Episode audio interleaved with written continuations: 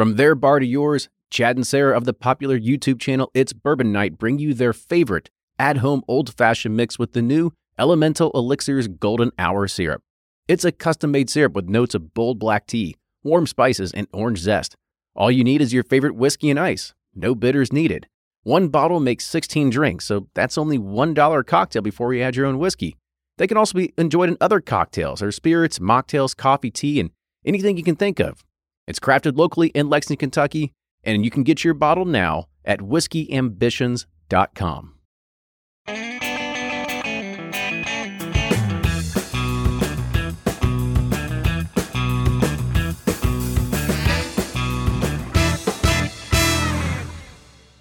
everybody, another Whiskey Quickie coming at you, and today we're looking at a super, really limited, very hard to find-ish type of release coming from Diageo, but their smaller brand of Blade and Bow, and this is the Blade and Bow 22 year.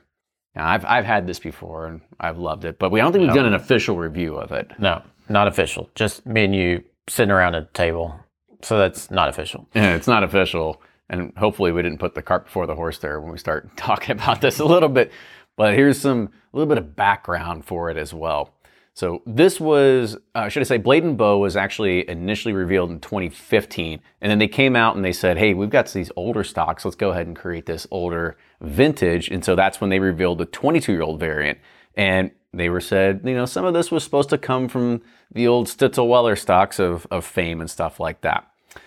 So this was originally made, the 22 year came out in 2017, and so every subsequent year they've had another release as well. And I believe this is the 2021 release of what we're going to try here. So this bourbon is constructed from at least several different well-aged whiskeys, assuming to be at least some are still drawn from the original Stitzel-Weller bourbon stocks. However, it is still bottled and aged at the present Stitzel-Weller distillery here in Louisville, and I say here, like you're listening to this, but where we're presently sitting here or standing is in Louisville, Kentucky. It is 92 proof and carries a price tag of $450 per bottle. Whoa. You don't have a bottling line upstairs? Yeah. Unfortunately, they passed on my house to be able to do that. I'm sure they love you calling it a variant too. Well, say version or something. Version. Not variant. Version. We got to get rid of that word variant. Maybe a little bit, but... I'm excited. Yeah, these are... The sample is not for resale, but I'm excited to be able to dive into it. I'm assuming with this one, they don't do the...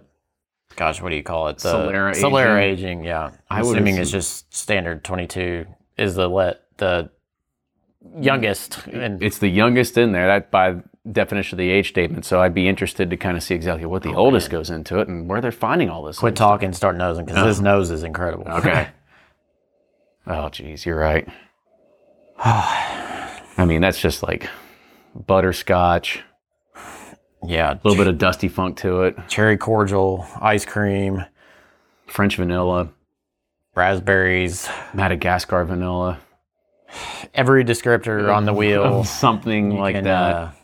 This is Whiskey Geek's wheelhouse right here on this nose. It is.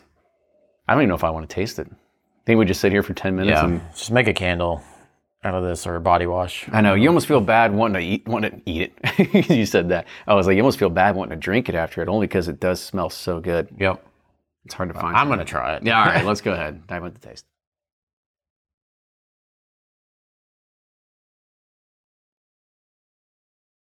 Oh, man. Follows up with everything that I hoped and dreamed it would be. Everything we just said it just keeps unfolding on the tongue. There's so much complexity there. We don't have enough time to describe all the flavors. But Werther's Original. Yep. There's those, you go to the gas station and they have those caramel chews wrapped in like icing, like whatever those bullseyes are called. There's that going on. Yeah, it's perfectly balanced. There's a nice, oak finish to it. It's not like super tannic, but it's definitely there.